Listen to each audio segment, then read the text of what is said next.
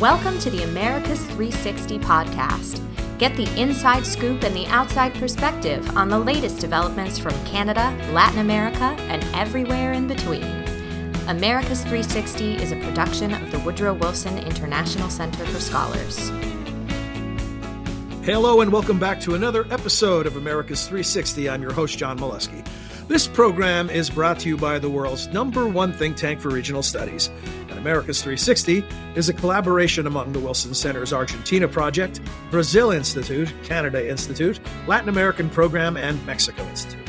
Well, since the assassination of President Jovenel Moïse in twenty twenty-one, Haiti has faced a combination of challenges: gang violence, economic insecurity, and a resurgence of cholera are just uh, to name a few.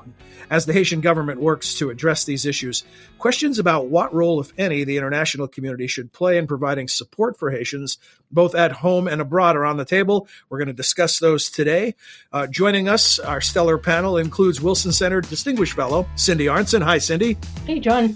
Latin American Program Director Benjamin Godin. Hey, Benjamin. Greetings, John. And of course, from north of the border, Canada Institute Director Christopher Sands. Christopher, hi. Hi, John. Uh, lots to talk about, and I thought maybe we could begin, Benjamin, by asking you to give us an update on, on what the circumstances are. You know, in my script, I mentioned things like gang violence and economic hardships and cholera. What What is the, the landscape in Haiti right now? How bad a situation is it? Yeah, it's hard to exaggerate the struggles facing the Haitian people right now. The list that you offered is is short and terrifying. Um, and really only scratches the surface of what's happening in Haiti. You know, the, the impacts that are cascading of the gang violence, which includes fuel shortages, which includes worsening inflation for food that makes poverty have much greater impacts, and hunger um, much more severe throughout the country, even to the point of starvation in certain areas.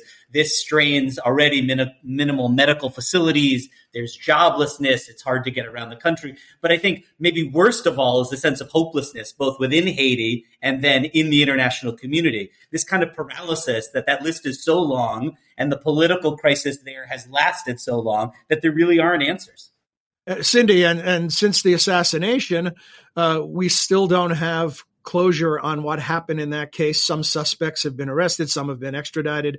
Uh, tell us what what we can expect as far as political stability in the wake of the assassination. Well, I think that's one of the million-dollar questions. There's been a, a government that does not want to um, join in a coalition, which is being called for by a broad alliance of um, Haitian citizens and and uh, civic leaders and and politicians, um, called the Montana Accord. This is something they signed, and the real sort of question is, you know, do you call new elections to give a government legit- legitimacy? But there are many people who say there's just no conditions for elections because of the kinds of rampant gang violence and insecurity that Benjamin was just describing. Um, so the Montana Accord group has actually called for a coalition government, a consensus government, to stabilize the situation um, before there are elections. And the, the U S government seems to be a little bit on the fence in terms of wanting to push for um, early elections um, as a mechanism to create a legitimate government. And I would have to tend to agree with the people who say that the conditions um, for anything resembling free elections are, are not there. The other thing I, w- I would mention is that I think that, you know, the international community is um, uh, trying to figure out what to do to be helpful, because there have been significant efforts by the United Nations, especially, um, to create observer missions and Um, both political and military, uh, to train police, to train m- the military, and to kind of create a um, some kind of uh, governability. And those missions have been withdrawn, and Haiti's crisis continues. And so I think there's a bit of Haiti fatigue, and we'll talk it probably later about the Dominican Republic. That is one country that absolutely does not have Haiti fatigue. It's right. It shares the island that we refer to as Hispaniola, and the Haitian crisis is a huge crisis uh, for um, the, the government of the Dominican Republic and the, the population of, of the D R. Benjamin? I, I think it's a really important point, John, that the paralysis in the international response is not from indifference to the suffering of the Haitian people. It's really for lack of new ideas and for a very poor record of interventions. I mean, this goes back to the United States invasion and occupation of Haiti in the early twentieth century, the multi-billion dollar response to the earthquake in twenty ten, the long-lasting U N peacekeeping efforts in Haiti. I mean, everything we've talked about that faces Haiti right now is it despite of, and in some cases because of, failed international support. So I think what you're seeing right now is an international community throwing up its hands because it really feels like it has tried everything and failed. Uh, Canada has uh, rolled up its sleeves, Chris, so to speak, not just thrown up its hands, and has really offered a lot of assistance. Could you talk to us about why Canada is so engaged in Haiti and, and what their help has or what their support has done to this moment? Well, over a number of years, John, uh, Haitian immigrants had, because of their French, a special preference for getting into Canada. And as the community, particularly around Montreal uh, in Quebec, grew, there was a sort of uh, channel, uh, a, a local support group that could take Haitians and help them to find jobs and get settled in, in Quebec, even though obviously the weather is much colder and more dismal. Uh, but it was a relatively successful safety valve over the years. For a while, during the Duvalier dictatorship, it was where uh, some of the old F R A P people tied to the Duvaliers went because they wanted, they needed to get out of Haiti. Uh, and some of them were possible bad guys, uh, many of them, but it took them out of the politics and helped Haiti to move on. And Canada's always been very uh, focused on the nuances of Haitian politics and tried to engage. But the one thing that comes up again and again is because of these now Haitian Canadians as a significant population group, there's a lot of people-to-people charitable action, fundraisers. You see the Catholic Church, uh, other churches raising money, trying to send development assistance. You see volunteers, including a lot of young Quebecers or young Canadians who go volunteer on the ground, do what they can to help. It's been a long-standing tradition, and I think it's um, it's it, it actually qualifies for that term we use too many times of a special relationship. Uh, they really do have a special relationship, and even in the sort of before the assassination, the four friends of Haiti that you typically saw were uh, Canada, the United States, Venezuela, and uh, France. And of those, France is still watching nervously. The U S and Canada don't know what to do. And frankly, Venezuela has been much less important in recent years because they've had their own problems. Chris, one thing you didn't mention are, are these reconnaissance mission, uh, missions from Canada using aircraft to try to disrupt gangs or, or, or in other ways help restore more order.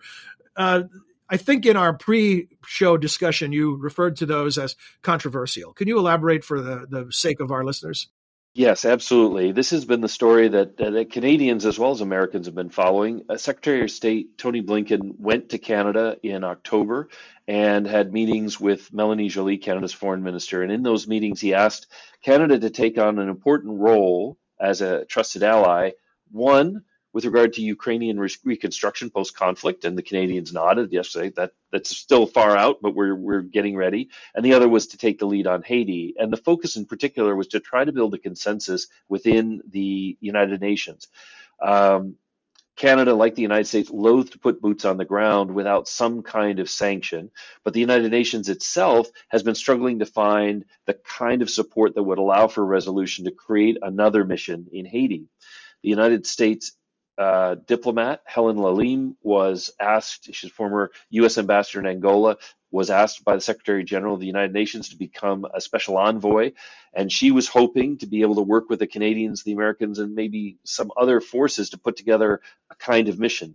That mission did not come together, and we're still struggling in the United Nations. There doesn't seem to be an appetite for getting involved. So that led to a January escalation, with Canada sending armored personnel carriers to support the Haitian police, give them vehicles in which they could uh, potentially survive firefights with some of the gangs and the organized crime activities that they're facing there.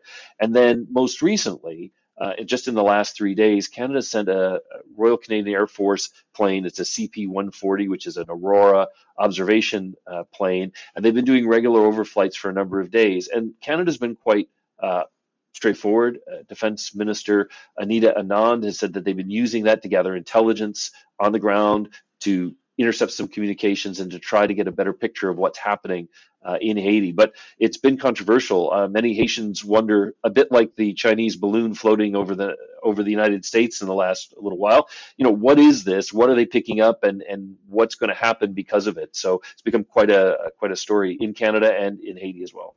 Benjamin, regionally, uh, is the Canadian involvement seen as a, a plus, a minus, uh, or is it where you talked about earlier, people are throwing up their hands and they're really not sure what will work? Yeah, I think there's a demand for answers, and, and they're not on offer within Latin America and the Caribbean in and of itself. Cindy can talk in a bit more detail about Haiti's neighbor, Hispaniola, the Dominican Republic, which is certainly not looking to stabilize what's happening in Haiti, but rather focused on mitigating the spillovers across the border on that shared island. Chile, a country that had played a monumental role in Haiti, particularly in peacekeeping in the past, has a focus, understandably, on some of its own challenges and, and political controversies right now. So what I would say is I think, you know, U S and Canadian responses in general are welcome, particularly because Haiti itself has been asking since last October for some kind of international, robust security response. The question is, is, is whether anyone is willing to do more than what Canada has done already, and, and whether it's a good idea to do so. But what I would say is, you know, right now, the, the Latin America, the United States are seeing the direct impacts, particularly from migration. Hundreds of Haitians are being stopped on boats. Many are dying along the way trying to reach the United States. The United States reluctantly said that it would have a program to accept something, you know, like thirty thousand people from Haiti, Cuba, Nicaragua, and Venezuela, but only if they came through proper channels. Now you see these terrible scenes in Haiti of thousands of Haitians crowding these migration centers, desperate to have access to those um, few slots and to have a, a safe and legal way to enter the United States, which is all to say, John, that I think anyone who's willing to step up right now with a reasonable response would probably be welcome throughout this hemisphere. And, and Cindy, that leads us back to you. And you teed this up earlier, talking about the, the neighbor, the Dominican Republic, and the response there and the concerns there. Uh, tell, tell us more. Sure. The Dominican Republic is also a developing country. It's certainly not as poor as Haiti, but it is not in a position to just have waves after wave, wave after wave of, of uh, Haitian migrants crossing over into into the Dominican Republic um, in search of employment in the tourism sector, or, you know, trying to eke out a living in whatever way they can. And this has been um, an ongoing problem, not just because of Haitian instability at the time of the H I V AIDS epidemic. Um, there were also, you know, great concerns in the Dominican Republic about Haitians, you know, coming over into the D R because of uh, uh, for public health reasons. And the Dominican government has been um, quite aggressive in trying to fortify the border, selling, sending helicopters, troops, um, talking about building a wall, just in a desperate attempt Um, to keep out numbers of Haitians that it can't possibly absorb. Um, and, you know, it, there's a little bit of an echo, you know, in terms of the U S immigration debate, but I think the D R is much more impacted um, by the collapse of the state in, in Haiti than just about anything that the United States or um, other countries Uh, in North America certainly have have faced. I mean, there's it's really Haiti is a real outlier. There are not failed states for the most part um, in Latin America and the Caribbean, and Haiti is a real exception. So there's, you know, a, a desire to try to do something to put Humpty Dumpty back together again, um, but also a great reluctance, as you know, we've all been saying, because so much has already been tried, and still Haiti is in the place that it is now. You know, you know, invoking Humpty Dumpty, I have to say, Cindy, as I've been listening to the three of you, that's the thought that keeps running through my mind. How do you begin to put this back together again? Chris, where, where do you even start? Well, I think one of the most interesting developments has been to see Jamaica offer to put some troops together to be part of a stabilization force. This has been the challenge. There have been a lot of Uh, discussions about how do you put boots on the ground, and a fear that if you sent um, a largely white American and Canadian contingent, it would be very much alien and outside. The problem for a country like Jamaica is they don't necessarily have landing equipment, amphibious troops, et cetera. So what we're starting to see is people being willing to put professionals into the field, but looking for Canada, maybe the United States, to help with the transport, the logistics support to help them out. And that, I think, is really promising. Um, as Cindy was sort of alluding to, if you look at the Um, at the region, there are these interesting linguistic and cultural divides, and the Caribbean is full of them. There's the English-speaking Caribbean, the French-speaking Caribbean, the Spanish-speaking Caribbean, and often, even though those islands are close to each other, those are different worlds. And to see Jamaica step up, largely because they could reach out to the Canadians as a fellow Commonwealth member, part of the old British uh, Uh, empire, where there has been a tradition of joint training and cooperation with Jamaica over the years. Maybe it's those ties that we don't always pay attention to in the Caribbean, but that may give us the beginnings of a much more Caribbean solution for a Caribbean challenge in Haiti. On this notion of uh, peacekeepers, is that a fair way to describe it? Uh, Chile has had a historic role in, in peacekeeping in Haiti. Uh, are they engaged currently, or are they part of that fatigue that you talked about, Benjamin? Yeah, I think right now the, the key actors are the United States and Canada, and above all, Canada. And you've heard what Canada's been up to lately, and that's been far more than anyone else has done. But but I, I do think it's important, John, to point out that there is some political conversation going on in Haiti. And fundamentally, as important as it is to address the humanitarian emergency, as important as it is to address gang violence, I think we have to also recognize that the lack of legitimacy of Haiti's government is is the root of the problem there, and you will not have a solution without some kind of political reconciliation and eventually free and fair elections. And fortunately, late in December of last year, there was this December twenty-first Accord where Haitians considered some potential roadmap toward free and fair elections, toward a conversation that involves civil society groups and religious groups and unions and others. The United States, Canada have been supporting that. They've been sanctioning bad actors. The U N Security Council has gotten engaged, but they've also been trying to create a robust process involving good actors who are in Haiti with Haiti's best interests in mind. And so I do think that we should recognize that solving the long-term problems in Haiti are also important. We can't just address some of the acute crises. Christopher.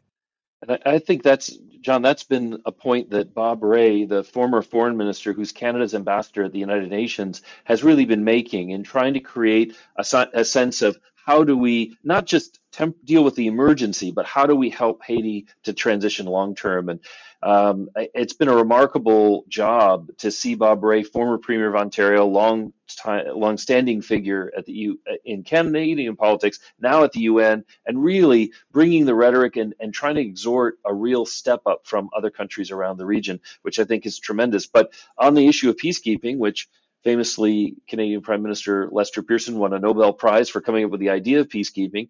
Uh, his observation back then in the sixties is still true, which is peacekeepers need a peace to keep. And to send them to Haiti now, before there's a political accord, I think is is really just sending them into a firefight, where if we can really help get a political agreement, as Benjamin says, that's the beginning of creating a kind of peace that then you can see the outside community maybe supporting Uh, a sort of ceasefire among the gangs, something that would create some space for peace to emerge. And does that require a stable government to negotiate with to create uh, a ceasefire? In other words, I, what I'm what I'm hearing from all of you is that it sounds as if any reconstruction of Humpty Dumpty, so to speak, begins with stability uh, in, in terms of the governance of Haiti. And then the question becomes, how close or far away are we from that possibility?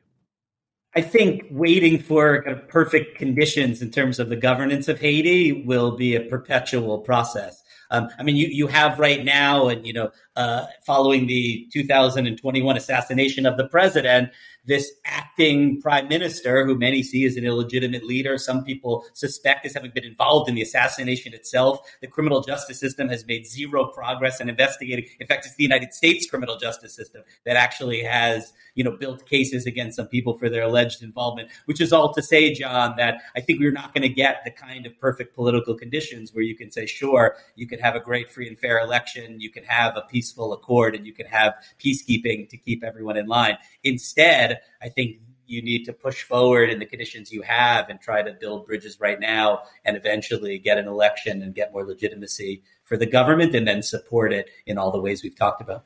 Which, Cindy, sounds a lot like what you described from the Dominican Republic. They need to contain the problem, even if you can't fix it in any short term.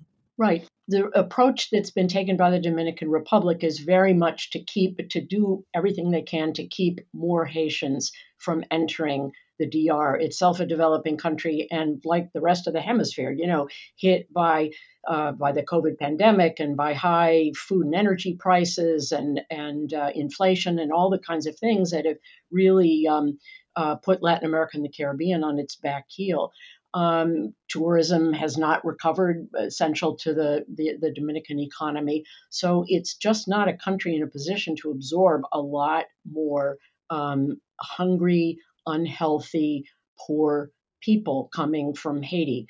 Um, and the I, I totally agree that if you wait for perfect conditions in Haiti, you'll never have um, you'll never have elections. But I do think that, you know, there needs to be some kind of interim process um, where the current prime minister steps aside, um, turns over power to a, a coalition government, and they try to put things Um, on on more of an even keel. Um, and, you know, there's just, um, uh, I don't know, I guess I, I would consider myself among those that feels like I want to throw up my hands. I mean, all of the things that have been tried have, have been tried for a very, very long time.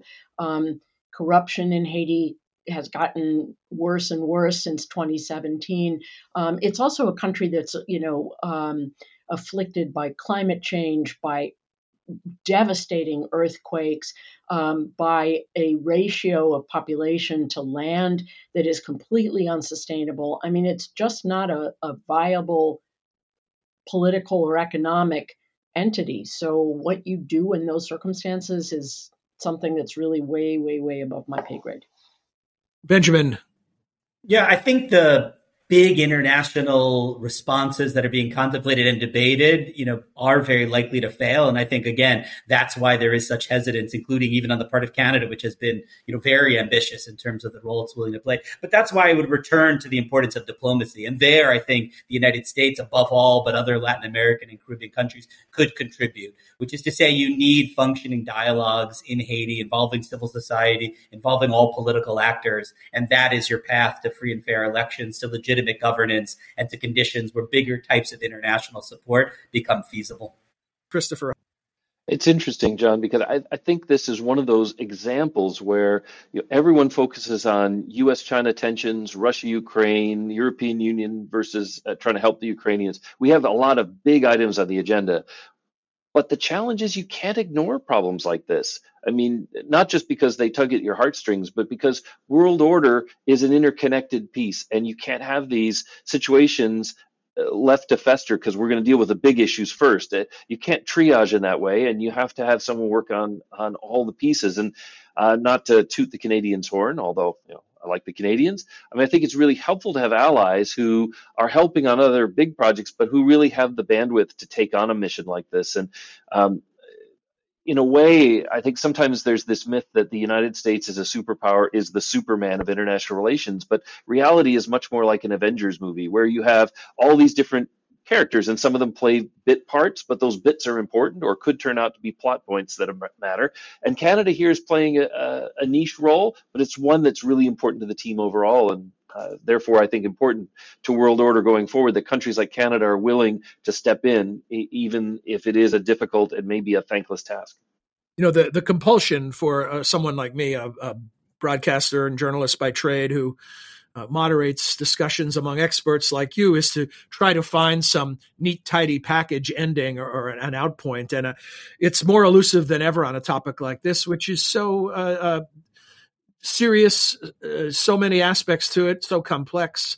And uh, everything that all three of you have said today indicates there's no linear path to solving the problem. So I won't put any of you on the spot to provide some neat, tidy package.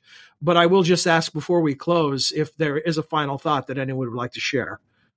I'll I'll just mention one. I remember listening to one of the former presidents of the Dominican Republic, Leonel Fernandez, uh, at one point say that during the Cold War, you know, many countries in the Caribbean worried about American interventions, but that in the post-Cold War, the bigger concern was American indifference because the region needed so much engagement, and they knew it, in order to prosper. And I think this is a case where, as bleak as the picture seems to be, you still see the United States, Canada, and others engaging. They're not indifferent to the situation. They may not know what to do, but the fact that they're at the table and trying to work together on something is at least a glimmer of hope. So maybe not the, the great happy ending, but it me- means we haven't given up, and that counts for something.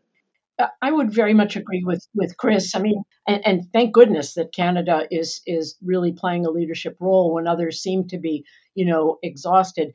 Um, I would say also that one should, you know, redouble efforts to support all of the humanitarian groups on the ground, international humanitarian groups and and and, and Haitian humanitarian groups, um, you know, to help relieve the suffering of the of the Haitian people. This has been a chronic problem in terms of the gangs intercepting um, shipments of aid and and uh, wanting to either steal them or control, you know, the distribution to win loyalty, you know, among the population, and and uh, that that is something to to tackle maybe first, um, you know, in a, a parallel to the efforts to build some kind of political consensus. And I know that the Biden administration is very much engaged on on Haiti and is looking for a solution and sends senior officials there all the time. Um, what that solution is going to be um, is, you know, beyond my beyond my imagination. Well, you know, Cindy's point about there still can be things done on the humanitarian front that matter.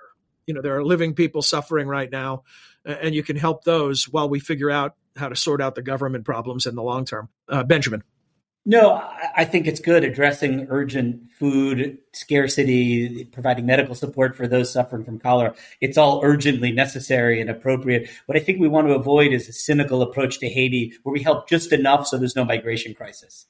And and I think the kinds of political solutions that Haiti needs and that we can help, you know, we can help bring about are, are the kinds of solutions for the long term. And so right now there is a migration crisis, and so it will get, you know, just enough attention to address some of those urgent needs. But I don't want us to lose sight of the role that the United States, Canada, Chile, and others can play in solving the political dysfunction that, again, has brought us to where we are. We're going to end with that challenge from Benjamin Godin to, uh, you know, keep your eyes on the prize of the bigger solution. Cindy, Benjamin, Chris, thank you. We'll look forward to learning more from you in future episodes. Uh, this episode of America's three sixty was produced by Oscar Cruz, Cecily Fasanella, and Zoe Reed. They were assisted by Aldrin Ballesteros, Emma Brown, and Sarah Doshi. Uh, a special thanks to our colleague, Cecily uh, Fasanella, who will be moving on. This is the last episode of America's three sixty that she'll be involved in, and she was here almost from the birth of the program, uh, initially serving us as an intern. And now she's become a full staff member and is uh, taking her career elsewhere. And we want to all thank her, wish her well, let her know we'll miss her. And we're sure that it's going to be a dazzling career. We'll check in on her later. Uh, we'll be back one way or another in a couple weeks with another episode of, from your favorite Western Hemisphere focused podcast. Until then, for all of us at America's three sixty and the Wilson Center, I'm John Molesky. Thanks for your time and interest. You have been listening to America's three sixty, a podcast about the innumerable ties among the nations of the Western Hemisphere. You can subscribe wherever you listen to your favorite podcasts. To learn more about our programs, please visit wilson center dot org. And please join us again next time for another episode of America's three sixty.